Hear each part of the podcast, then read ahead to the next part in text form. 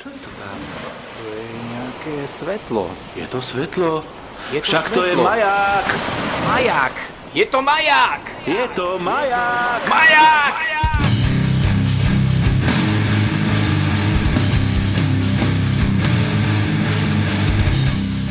Zdravím vás, vážení poslucháči, vítam vás pri počúvaní podcastu Majak. Toto je 58. epizóda a tradične sa od mikrofónu zdravia traja páni v rokoch, takže vodničko. A úžasne mladý a vitálny Ura 16. A ešte mladší drobec, dúfam. Ale nevitálny. Dneska vás aj vidím na kamere, vy mňa nie a nemám zapnuté. Niekto sa tam mračil, keď som povedal, že páni v rokoch. Áno, drobec to bol. Lebo ja ešte som pod 40. Aj, koľko, koľko ešte? OK, tak prepač, tebe som trošku tik-ťak, tik-ťak už Tebe chvíľu. som trošku krivdil, ale ty sa veľmi tešíš, lebo sa chceš určite niečím obdarovať, niečím pekným, nejakým uh, no, šperkom v rámci mám- elektroniky. Mám už tlakomer, tak si kúpim ešte saturačné čídlo na kyslík. A Gary Avic. Nie, nie, nie, vodník OK. okay. myslel M1 samozrejme, to len aby si chápal joke. M1X alebo niečo také. Ja musím mať niečo lepšie než ty.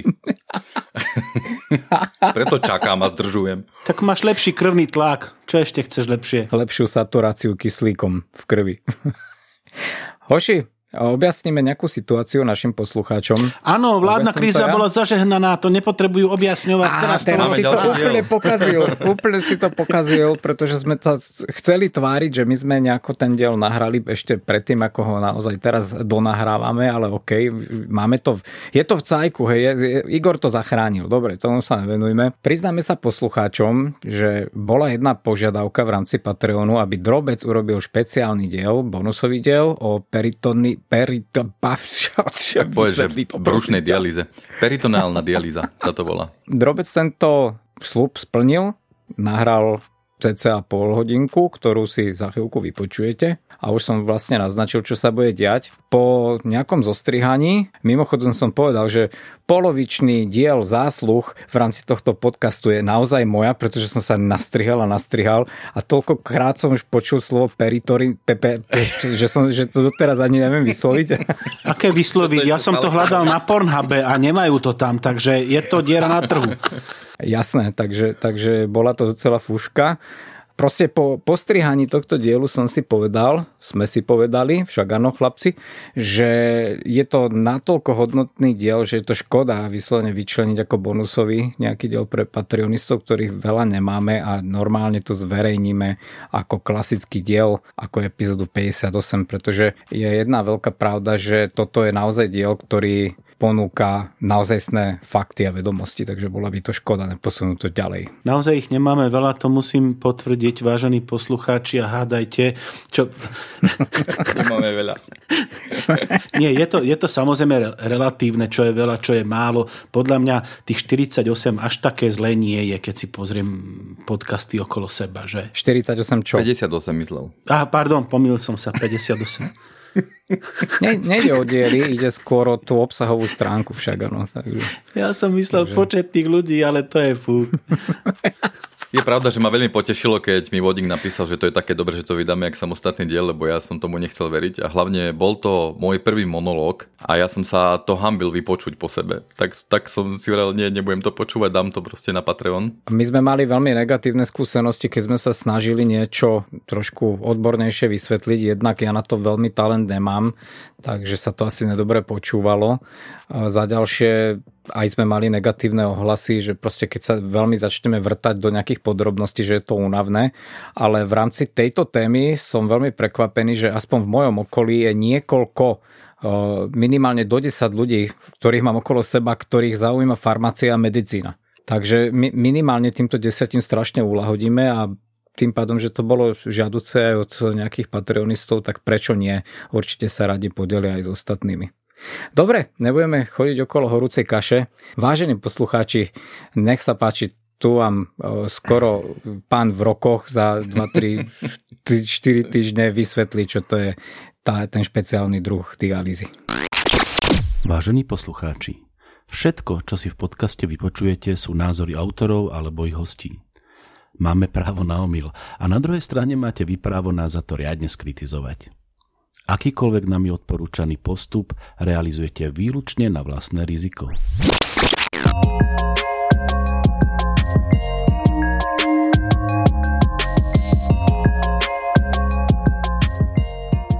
Takže vážené majačky, vážení majaci, zdravím vás, ja som Drobec a vítam vás pri tomto monologu. V dieli Majaku podcastu Majak 56 sme si povedali čo si to si o hemodialíze a na prianie jedného nášho poslucháča by som dnes niečo povedal o peritonálnej dialýze. My vieme, že pri chronickom zlyhaní obličiek majú pacienti vlastne tri možnosti. Jedna z nich je transplantácia obličky. Povedali sme si, že to je asi to najlepšie, čo môže nastať, je to ideálny stav, ale v podstate majú takíto pacienti alebo ľudia eh, na výber z dvoch možností reálne. Jedno z nich je hemodialýza, to znamená čistenie krvi, alebo peritoneálna dialýza. To znamená dialýza, ktorá prebieha v bruchu.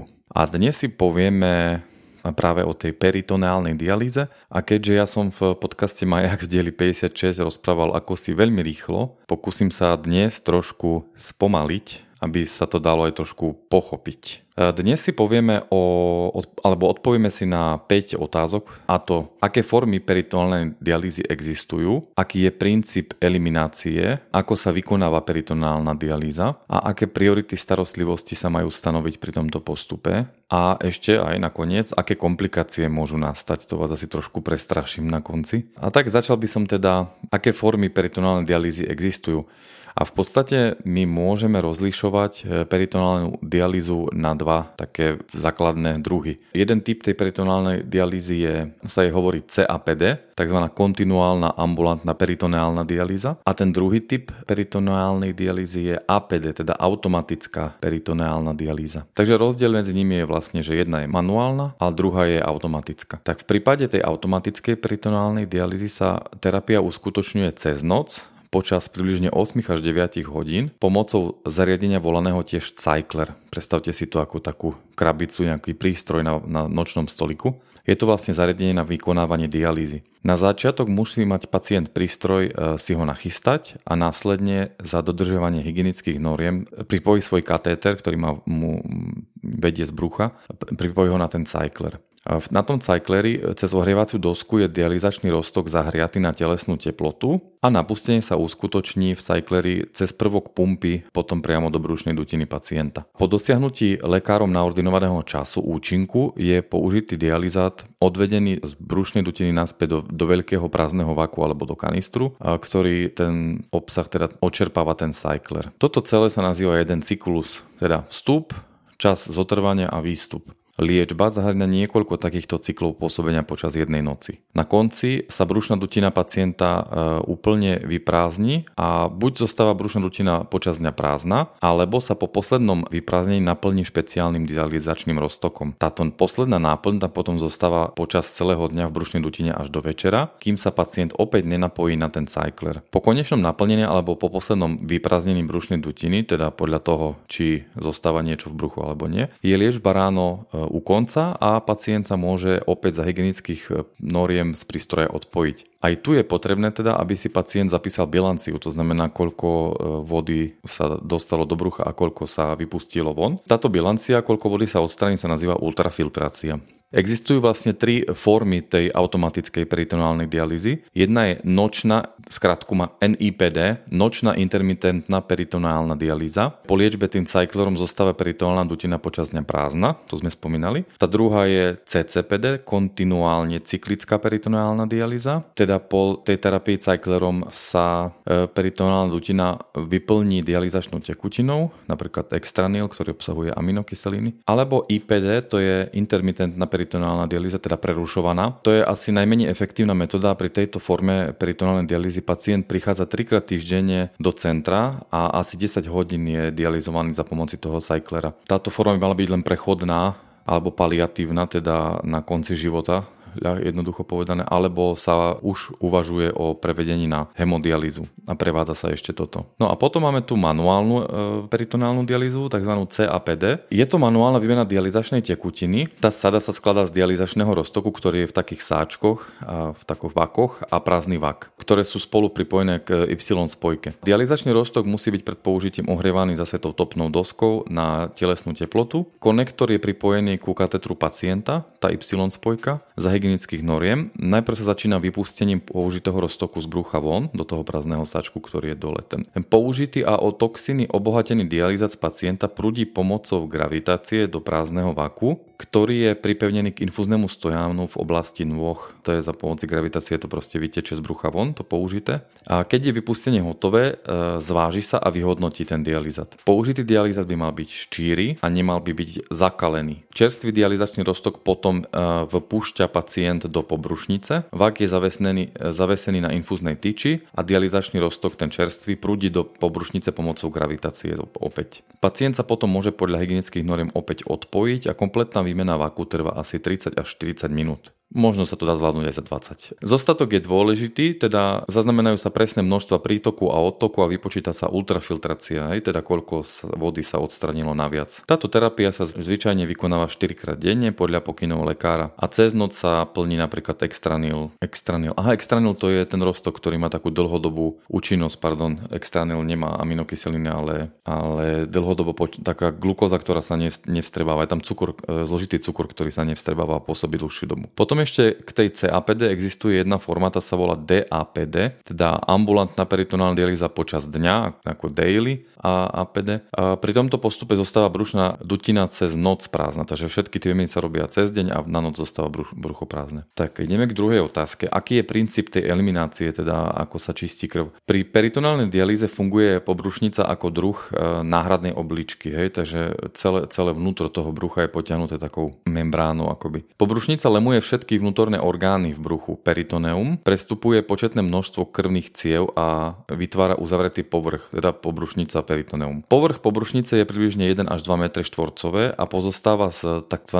trojporovitého modelu, že sú tam malé pory, veľké pory a transcelulárne pory alebo akvaporiny. Tie malé pory majú asi 4 až 6 nanometrov, sú hlavnou časťou ich najviac, ktoré prepušťajú vodu, malé a stredné molekuly ako sú močové látky, elektrolyty. Počet porov je obmedzený. Veľké pory sú priepustné pre veľké látky ako sú aj bielkoviny, sú približne do 20 nanometrov veľké. Našťastie týchto je málo, pretože cez ne sa stracajú bielkoviny, ako som vravel. Nie je to žiaduce.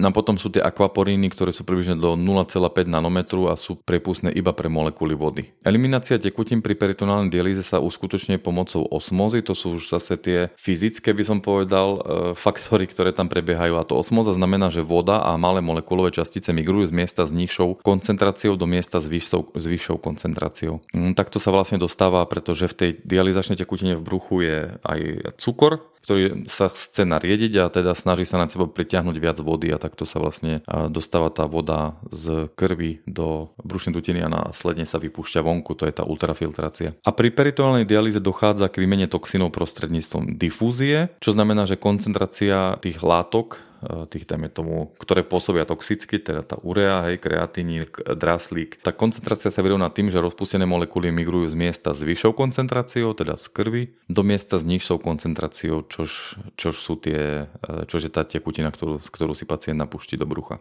No a ešte tam prebieha konvekcia, čo znamená, že počas tej ultrafiltrácie, teda eliminácie tekutín, sú toxíny unášané spolu s tým dializátom. To znamená proste pri, pri odtoku tej vody z krvného rečišťa do tej tekutiny, ktoré je v bruche, do tej dializačnej tekutiny, tak tam, pri tom, jak tam odteka tá voda, tak zo sebou berie aj dráslík a všetky tie nežedúce látky. Ďalšia otázka. Ktorí pacienti sú vhodní na peritonálnu dialýzu a ktorí nie sú vhodní? Tak tu je možné rozlišovať medzi lekárskymi a psychosociálnymi indikáciami alebo kontraindikáciami. Tak začneme tými lekárskymi.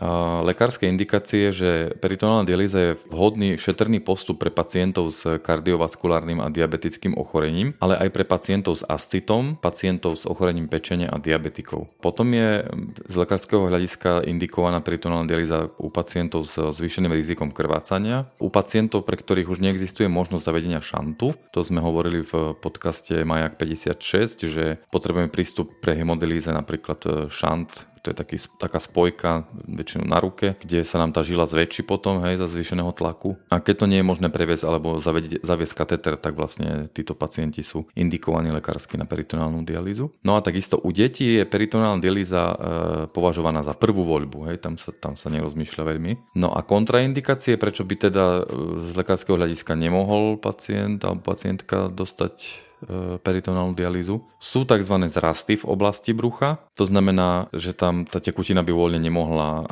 tzv. prúdiť, alebo keď sa tam vpúšťa a vypúšťa tá tekutina, tak by mohli nastať problémy. Potom zapalové ochorenia čriev, to si potom od toho povieme pri komplikáciách, prečo zapalové ochorenia čriev, tam môžu nastať infekcie z toho. No mentálne a fyzické postihnutia, e, samozrejme, hej, ten človek potom nie je schopný napríklad si tú peritonálnu dialýzu prevádzať sám doma. Cystové obličky, ktoré sú už príliš veľké, vlastne z, jedne, z jediného dôvodu, že, že zaberajú toľko miesta, že už by tam nebolo miesto pre tú tekutinu. To isté je vlastne aj obezita, kedy je to ale ešte na individuálnom rozhodnutí, že ešte, aj, aj keď pacienti sú obezní, dá sa ešte robiť peritonálna dialýza. No a kolo a ileostomie, to sú tie vývody e, čreva na vonok, na brucho, tam tiež kvôli infekcii by to nebolo vhodné. No a potom sú psychosociálne indikácie a kontraindikácie. Tu by som povedal, že ako indikácie sú, čo je pre tých pacientov, pacientky dobre, že sú samostatnejší, majú e, väčšiu slobodu, napríklad môžu ísť na dovolenku, majú viac voľného času, nepotrebujú cestovať za, dia- za hemodialýzou na, na stredisko, môžu pracovať, e, majú, môžu jesť a aj viac piť dokonca, pretože si obličky e, viac dlhšie uchovávajú tú svoju takú tú zvyškovú funkciu a títo pacienti majú ešte dlhšie moč. Pacienti môžu vykonávať e, peritonálnu dialýzu sám doma alebo pokiaľ je to možné aj v práci, takže nie sú ani v tomto obmedzení. Pacient nie je závislý na dializačnom centre, je v domácom prostredí a má ešte zvyškový moč, teda, ktorý sa zadržiava dlhšie. Naopak psychosociálne kontraindikácie, prečo takýto pacient nemôže dostať, je napríklad nedostatočné alebo žiadne dodržiavanie zo strany pacienta. Takže keď e, dopredu je jasné, že ten pacient nebude robiť tú peritonálnu dialýzu správne doma. Nedostatok hygieny, to je poznať už podľa toho, jak príde ten pacient aj na to oddelenie na zaškolenie. A psychologické obmedzenia, pretože nie je možné zaručiť, či bude pacient schopný správne vykonávať svoju liečbu. Domáce podmienky napríklad nemá dostatok priestoru na materiál, je tam vlastne potrebná vlastná miestnosť na vykonávanie peritonálnej dialýzy a čistota obytného priestoru, takže na to sú určité podmien- e, potreby, ktoré to by to malo splňať a keď nie sú, tak sa to nedá. Estetické dôvody, napríklad trubica, teda katéter v bruchu môže vadiť e,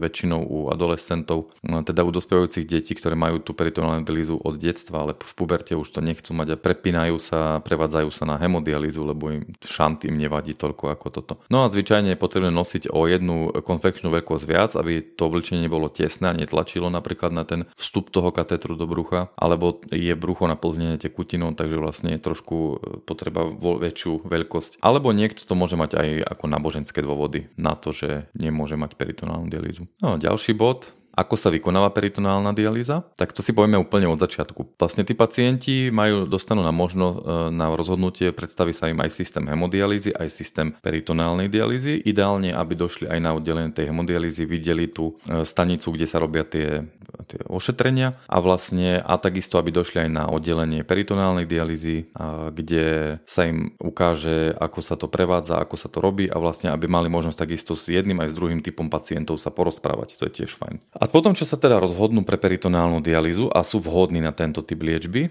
je im implantovaný katéter. No a k tomu existujú rôzne spôsoby. Teda chirurgické, laparotomiou, zvyčajne v celkovej anestezii. To si predstavte ako normálnu operáciu, kde sa proste nareže brucho, vloží sa hadička tam, kam má byť a brucho sa opäť zašije. A to sa veľmi teraz už nerobí, lebo vlastne taká veľká rana, veľké miesto pre vstup infekcie. Druhý spôsob je častejšie, to je laparoskopické, hej, teda nie laparotomické, ale laparoskopické, ktoré sa robí väčšinou v lokálnej anestézii alebo sedoanalgézii, teda je trošku, že sa prispí pacient. E, to sú tie tri malé vpichy, hej, pri ktorých sa tiež dá celkom dobre kateter zaviesť. Potom ešte v internej medicíne sa používa Seldingerová technika v lokálnej anestézii a to je len proste tak podobne, jak sa odoberá krv, že sa len napichne, jak sa zavádza kanila do žily, si to predstavte, hej, ten motýlik, tak podobne aj toto sa proste napichne brúško a vloží sa tam podobne, jak ten motýlik proste taká hadička, z ktorej sa len vyťahne stred a kateter je zavedený na mieste. A nutno povedať, že tu vlastne nie je možnosť prifúknuť si brucho, dostať tam nejaký vzduch a mať tak bezpečné, bezpečné miesto na manipuláciu a je to vhodné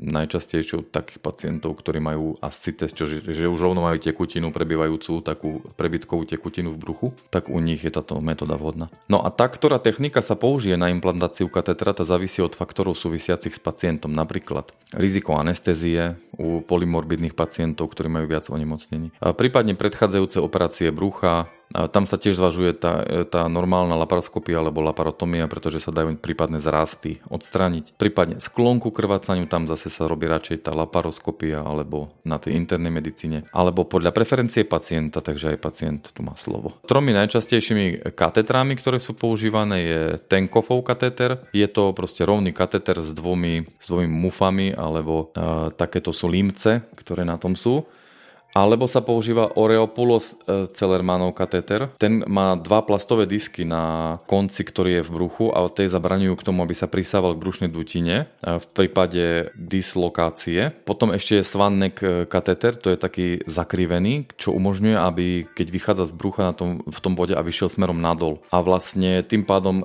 prípadný sekret a môže ľahšie otiec smerom nadol von z brucha a riziko infekcie tým je menšie.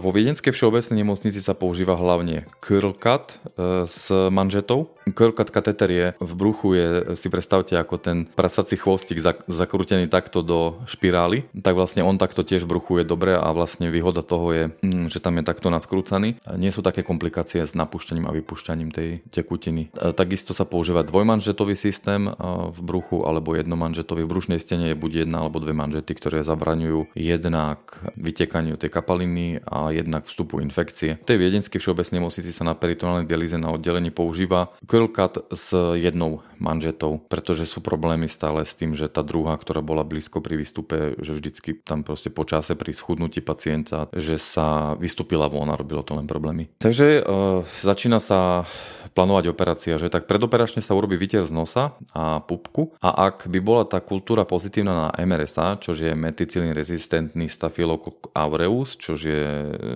zlatý stafilokok, ktorý je rezistentný na tie najsilnejšie druhy antibiotik, tak sa začne lokálna terapia mastičkami v nose a do pupku a vyznačí sa východiskový bod e, toho katétru z brucha. V deň operácie je pacient informovaný a poučený anesteziologom a chirurgom takže tam prebehnú ešte ho pohovory. Aktuálne laboratórne vyšetrenie krvi sa spraví, musí byť rentgen hrudníka a EKG spravené. Pacient alebo pacientka priniesie, je primerane vyprázdnená, črevo by malo byť prázdne. E, k dispozícii je pripravený peritonálny dializačný katéter alebo PD katéter budem spomínať, hej, to je, to je katéter na peritonálnu dialýzu. Ten adapter, ktorý, na ktorý sa na to potom napája a predlžovanie katétra, to je ďalšia hadička proste, ktorá cez ten adapter je spojená s tým PD katétrom. No a tesňace viečko alebo štoplik na konci. Lieky na zjedenie krvi by sa mali pred operáciou znížiť alebo vysadiť, aby sa minimalizovalo riziko krvácania a krátko pred operáciou je pacientovi podané antibiotikum podľa štandardu ako profilaxia, teda prevencia.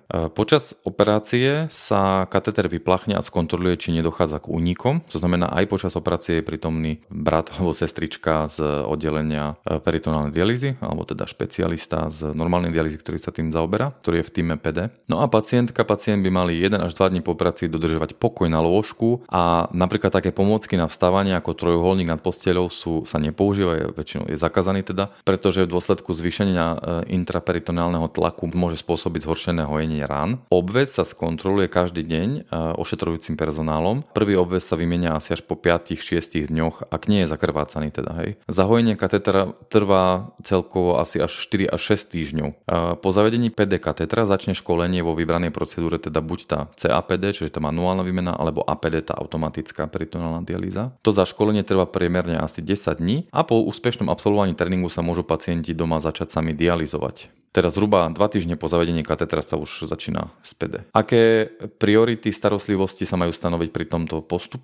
Za školenie. Tréning pacientov vzhľadom k tomu, že peritonálna dialýza je domáci spôsob liečby, je nutné pacientov dobre zaškoliť, aby vedeli celú procedúru previesť doma samostatne. Vlastne pacienti sú vyškolení na to, aby sa dobre vedeli pozorovať, aby rozpoznali komplikácie, aby na ne vedeli primerane dobre reagovať. Pacienti sú teoreticky a prakticky školení tak dlho, kým všetko nepochopia a kým si nebudú v prevedení peritoneálnej dialýzy istí. Ďalší bod je hygiena. Pri peritoneálnej dialýze e, je hygiena dôležitým pilierom s každou výmenou dializačného roztoku alebo terapie s cyclerom alebo pri prevezoch. Treba ako prvé zatvoriť všetky okná a dvere, potom si umyť ruky, všetkých poslať von, hej, zvieratá domáce, manželku, všetci von. A pred pripojením alebo odpojením e, alebo pri výmene obvezov je nutné starostlivo dezinfikovať si ruky, aby sa zabranilo kontaminácii e, toho výstupu PD katetru alebo pripojného bodu. A je tiež dôležité nosiť pri tom rúško. Tak a sme vlastne pri poslednom bode, pri poslednej otázke teda, aké komplikácie môžu nastať a to sú infekcie najčastejšie a e, jedna z nich je infekcia toho výstupu e, katétru, teda tam, kde vychádza ten katéter z brucha, z kože. Takáto infekcia má príznaky ako sú začervenanie, opuch, prehratie, hnisavý alebo krvavý sekret, e, hypergranulácia tkaniva a bolesť. Diagnostikuje sa klinickým vyšetrením, teda že sa na to lekár pozrie, potom prítomnosť mikroorganizmov v stiere, že sa spraví stier a kontrola ultrazvukom, či nie je nejaký sekret aj aj po, pozdĺž e, toho katetru v tzv. tuneli. No a terapia je denná aseptická výmena obvezu, e, lokálna alebo systematická alebo systémová antibiotická liečba, pravidelná kontrola ultrazvukom a pozorné sledovanie. A takisto treba dať pozor, že mechanické podraženie môže tiež viesť k infekcii e, toho výstupu katetru. Potom, jak som vravel, je miesto vstupu toho katetru, ale pokračuje to tým tzv. tunelom a potom ďalej ten kateter vchádza už cez brušnú E, stenu do, do brucha vlastne, tak ten tunel, vlastne on zabezpečuje to, aby chránil vstupu infekcie do brucha, ale on sa môže tiež zapaliť, teda infikovať. Infekcia tunelu môže sa vyskytnúť aj bez infekcie toho výstupu katetru, to znamená, že len je infikované to miesto, ktoré nie je vidno v tom tuneli. Príznaky na vonok sa, sú podobné tej infekcii toho vstupu katetru, ale ďalej sa pridáva citlivosť na tlak, začervenanie a opuch pozdĺž toho katetru, jak prebieha v tom, bruchu, v tom podkoži. A diagnostikuje sa to veľmi rýchlo, lebo je, sa to robí ultrazvukovým vyšetrením, kde je vidno, že tam pozdĺž katetra sa tvorí nejaký sekret, hypoechogénne takže také čierne čierne ložiska, tam je vidno pozdĺž katetra. Terapia je zase zvýšená starostlivosť o výstup e, toho PD katetru, antibiotická liečba, pravidelné kontroly ultrazvukom a včasná explantácia katetra je niekedy nutná. Hej, rýchlo neváhať proste, keď to postupuje, nezlepšuje sa to, tak sa ten kateter vyťahuje. No a ďalšia infekčná komplikácia je peritonitída, to znamená zápal pobrušnice, to znamená infekcia sa nám dostala už do brucha a baktérie sa tam môžu dostať rôznymi spôsobmi a, a infikovať. A to teda exogéne, teda zvonku a to rozpoznáme buď intraluminálnu alebo periluminálnu cestu. Tá intraluminálna je teda in, cez lumen, teda cez priemer katetru, cez kateter. Intraluminálna cesta je teda, že príčiny sú nesprávna výmena toho váku, s tou tekutinou, kontaminácia katetra alebo celého toho setu prenosového, chyby materiálu tiež by mohli nastať teoreticky. No a tá periluminálna cesta je teda, tá infekcia vstupuje do brucha okolo katetra, vonkajškom katetra. Najčastejšie pri infekcii vstupu katetru, pri tej tunelovej infekcii to ďalej postupí až do brucha. No a endogénne sú vnútorné princípy e, infekcie. Tam sa rozlišuje transmurálna cesta, teda cez červenú stenu a príčiny sú práve tie červené zápaly, divertikulit cystitída, appendicitída a perforácia črejov. To sme spomínali na začiatku, že k tomu prídeme, k tým komplikáciám. Takže preto, keď už sa vie u pacientov, že majú tie črevné zápaly, ako aj e, kronová choroba, tak sa e, títo pacienti nie sú, nie sú indikovaní k peritoneálnej dialýze. No a hematogénne šírenie, predstavte si, príčiny sú plesňové infekcie, alergické reakcie alebo infekcia zubov. Aj pri infekcii zubov môže dôjsť k tomu, že sa vlastne infikuje v e, tej peritonitide, že sa infikuje brucho. Symptómy odoberá sa vzor vzorka z, toho, z tej dializačnej tekutiny, z dializatu, ktorý sa vypustí. Ak tam je viac ako 100 leukocitov v dializate, takisto horúčka a bolesť, citlivosť, e, strata tej ultrafiltrácie, teda že sa už ne, neodvádza voda z tela, nevoľnosť a hnačka. E, to sú symptómy, ale ináč diagnoza je stanovenie počtu bielých krvinek, krviniek teda v tom e, dializate. Jak ich tam je na 100, tak začína sa okamžite s liečbou.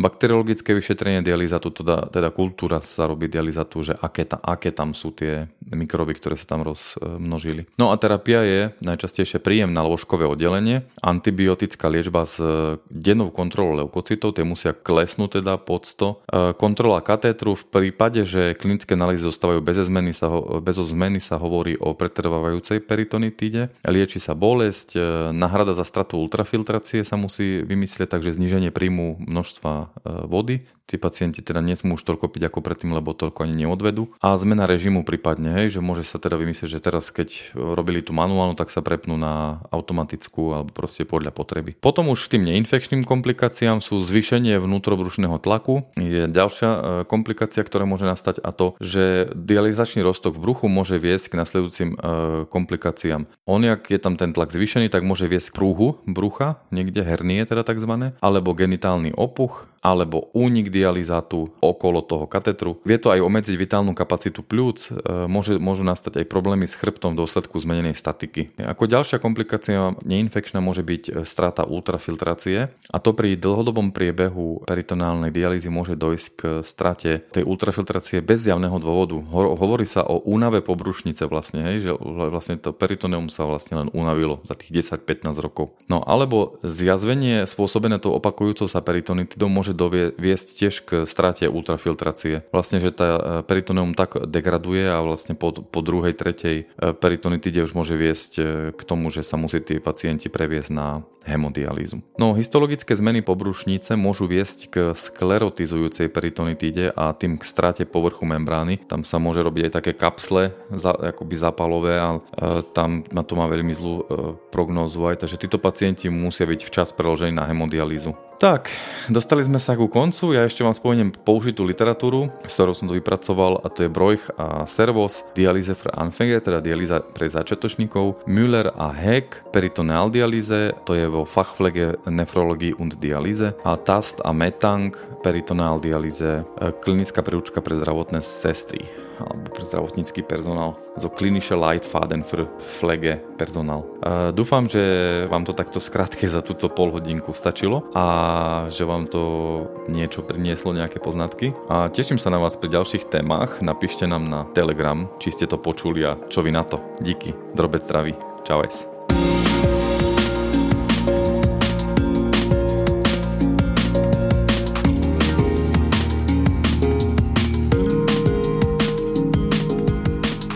Vážení poslucháči, veľmi pekne ďakujem, že ste sa dopa- dopočúvali až sem. Ja viem, že, že to bola ťarcha, bol to veľký náklad, bol to veľký prílev informácií. Drobe si si tam spomenul, že, že si použil nejakú odbornú literatúru. Áno, ja som chcel ešte spomenúť, že ja som pri presvedčaní mojich kamarátov na to, aby sme toto vydali ako klasický diel, tiež použil odbornú literatúru. Volá sa to Presviečací manéver od autorov Heckler a Koch. Kto nevie, tak to sú zbranie samozrejme. Aha, díky, lebo ja nemám šajnu. Ja nie som taký nožíkar, jak vy dvaja. To, dobre, no. Tak e, ja som súhlasil celkom rýchlo s vydaním, tak dúfam, že sa páčilo. Sme dosiahli najkračší diel asi v histórii, tak e, tí, ktorým sa zdá dve hodiny dlho, tak nech sa páči. Zase to bolo veľmi bohaté na tie informácie. Takže čo dodať, e, Ura nám iba zbehne nejakú mm, dostupnosť. Áno, vážení poslucháči, ako naznačil vodník, tak my sme čerpali z odbornej literatúry, to je jasné. A odborná literatúra je, viete, hej, nie je, nie je lacná sranda a preto by som vás chcel poprosiť, takto klobúk teraz držím pred sebou. nie, vážne, má, máme nejaké nákupy, chceme riešiť aj to video a tak ďalej a e, pomôže nám to. Aktuálne, keď, keď si to tak spočítame, sme v ohromnej strate ak by sme to vyťahli na nulu, Hej, ak teda odmyslím ten náš čas, tak to by bolo úplne úžasné. Takže www podcastmajak.sk, je tam link na Patreon, bereme aj kryptomeny, bereme aj, aj e, zemiaky, aj vajíčka, všetko bereme. Takže ak sa dá... Ešte poslucháčom vysvetlím, čo to znamená byť v strašnej strate. Takto fungujú v podstate všetky banky a poisťovne. To je to, že vy medziročne robíte vlastne nejaký súčet. Na začiatku vlastne nejakej sezóny si určite, že chcete zarobiť 2000 eur. Tak ako my. No my sme zarobili iba 1999 a preto sme v strašnej strate. Sú to proste strašné červené čísla.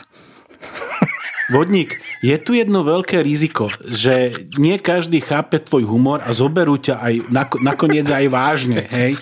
A potom nedostaneš už ani cent a budeš sa čudovať. Budú si myslieť, že sme len jedno euro v strate. Tak, tak. teda nesedí. Samozrejme, bola to irónia, treba si trošku spraviť aj srandu. Dobre, myslím, že stačí už sa... No však to dostupnosť, čo tu nám nepovieš? Veď som povedal, máme jednu stránku. Ty vždycky iba vyžobreš z klobu. On len povie, že Patreon je dostupný stále 24 hodín deň. Podcastmajak.sk tam nič viac netreba vedieť. Všetky informácie, všetky linky, či už na YouTube, na Facebook a na všetky ostatné tieto agregátory, všetko tam máme. Máme tam na PayPal, tam máme link, na Patreon a tak ďalej. To nechcem stále hovoriť dokola, proste tie adresy, aj tak nakoniec si to nikto nebude preťukávať, každý najradšej len klikne na nejaký link, takže asi tak. No. Asi to treba zvýrazňovať a zdôrazňovať, pretože už od poslucháčov prichádzali také rôzne výtky výtky, že vy ste zrušili vlastne tú vašu sekciu uh, Donate. Nevedia nájsť PayPal, nevedia nájsť proste odkaz na e, kryptomeny a toto je veľká výtka, pretože nesledujú naše podstránky a tieto všetky veci sa nachádzajú priamo no, no, no, no. konkrétnym no, no, no, to, ťa musím, to, to musím dementovať, čo si teraz povedal, pretože keď vôjdeš úplne na kontakt, úplne dole, tak tam všetky tieto linky Kľudne sú. Kľudne dementuj, u teba sme na to zvyknutí. No. Je to tam, takže, takže sú, to keci, sú to keci, kto chce, ten zvládne tieto prekážky prekonať. A kto nechce, tomuto môžeš hodiť pokojne aj o hlavu, aj tak ti nedá nič. Takže vážení poslucháči, ďakujem pekne za pozornosť. Od Majku sa lúčia tra, Trotli, Vodničko, Dementor Úra a Drobec. Čo, ja som Harry Potter? Keď ty si Dementor.